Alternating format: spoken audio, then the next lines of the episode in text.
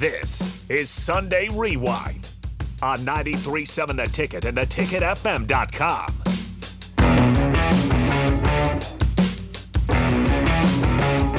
Welcome back to Husker Rewind. Every Sunday from 5 to 7 right here on 93.7 The Ticket, theticketfm.com. If you're watching on the Sarder-Hayman live stream, all shows that are broadcast live from the studio here at 11th and O are streamed on Twitter, Twitch, Facebook, and YouTube, as well as Channel 951 on Allo. Allo, the proud sponsor of our VIP line. Allo Fiber, where they understand the importance of exceptional service with local heart.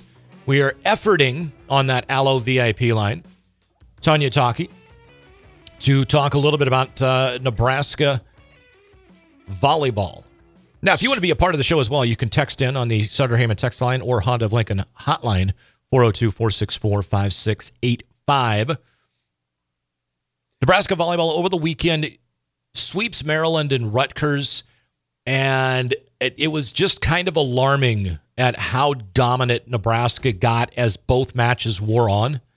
And I don't mean alarming in a bad way. It just in one of those where you shake your head and go, they might be better than we thought. And I think everybody thinks they're really damn good. Because if there was a chance to sleepwalk, it was this weekend, right? Maryland, Rutgers, not two of the better teams in volleyball, the Big Ten. Nebraska knows that they, maybe we'll have to go four sets, but we're going to win this match. But they didn't take that mentality. I think the mentality is get better, try to get better, and continue the winning streak, and they're 21-0. Yeah, and it's a match against two teams that are, middle of the pack, maybe not quite middle of the pack in the Big Ten, and then you go on the road with one of your tougher contests before the season, and you know it's going to be when next Friday night rolls around when you're going to be in Happy Valley taking on Penn State. Yeah. And so, they just did what they do. Harper Murray on Friday night winds up continuing what she started in the fifth set and the win against Wisconsin. And just absolutely is dominant. She wound up hitting, I think, 423, which was a career high, 16 kills in the game. And you just sit there and you're like, wow.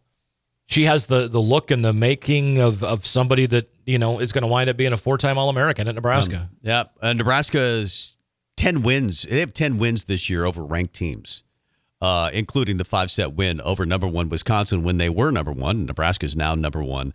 It's the best start since 2008 for Nebraska. That team had Jordan Larson on it and Sidney Anderson and Caleb Banworth.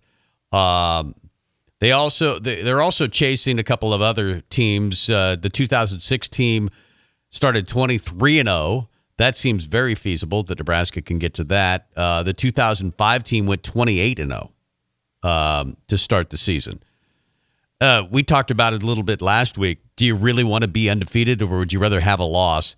Heck, just go undefeated at this point. You're 21-0. You might as well just be undefeated the entire year. I agree, and we brought that up with Tonya last week, and that was kind of the point. She's like, no. The only way that I want to have a loss is if it's a loss at Wisconsin, and we're going to come back and pay them back in the Big Ten tournament, or Big Ten tournament, pay them back in the NCAA tournament when we face them, because more than likely, I think you're going to have to go through Wisconsin a third time this year to get to the national title. It'll be interesting to see if John Cook decides on either Batenhorst or Krause, if he just continues to go back and forth. I know Krause's been injured as of late, was in a boot last week, and so Batenhorst has been playing more, had 13 kills last night and hit 545.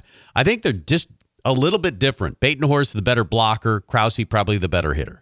Yeah, it's Lindsey Krause's job, I'm pretty sure. Just the injuries kind of kept her out. But the thing is, this is the nice thing about having a team that is so deep.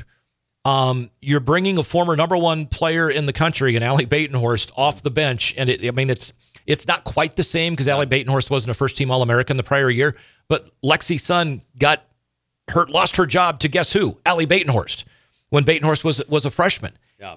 And now Allie, as just Lindsey Krause, has really turned it on this year. And we saw it in the red-white scrimmage. She had like an astronomical number of attacks. Yeah. I think she was in the 60s. It was crazy. And she's really finding a rhythm. And, you know, unfortunate with the injury. Hopefully she gets back soon. But the thing is, Allie Batenhorst is just doing everything that she's being asked to do. And I like the way John Cook has phrased it. Hey, you're not on the bench. You're a game changer. If the game needs you, I'm going to put you in, and I want you to change the game. And both Krause and Batenhorst have done that at times this year. And we've seen that from Kennedy Orr with the serving. That's the funny thing. Like he can say that, and probably has, to every single one of the players, every one of them on the bench, that they've had a spot this year that they needed to come in and play. They needed to make a play. They needed to be a difference maker in a match. Maggie Bosinger, when Laney Choboy had the concussion, and it's like, hey, we need you. We need you to step up. We need you to serve. We need you to be a defensive specialist.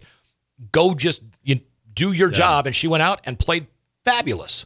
And it's interesting how you listen to coaches, and a lot of them say the same thing. I mean, John Cook has said for years, trust your training.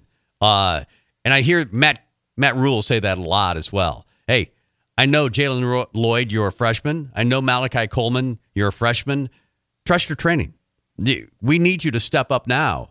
And I think that's the same message. Now, the quality of talent on this volleyball team is a little out of this world. It's crazy good. It's a Duke basketball type good.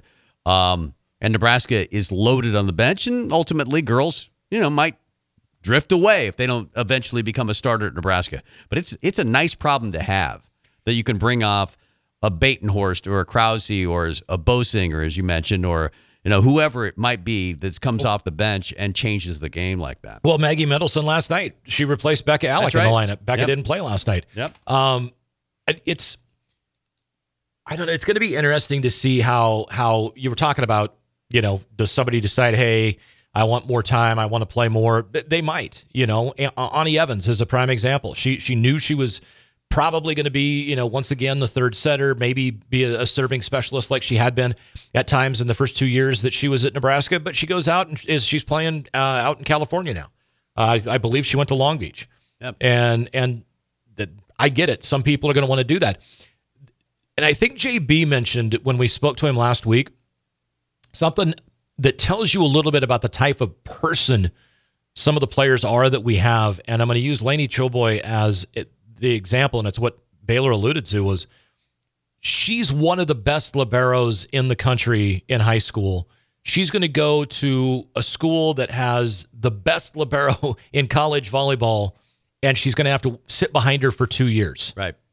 So what does Laney Choboy do? She's like, I want to be a part of this. I want to compete, because if I compete against her on a day-to-day basis and I try to unseat her, she gets better, and I learn how to get as good as she is and maybe even better someday. And then you look at the way she plays the game, the joy in what she plays the game, the fire, the passion.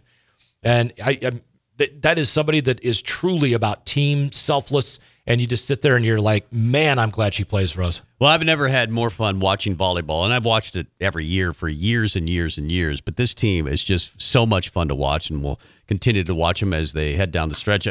If you told me they went undefeated, I'd be a little surprised, but not completely stunned. No. I mean, because they're that good right now. They're just playing amazing volleyball. We have the picks of density.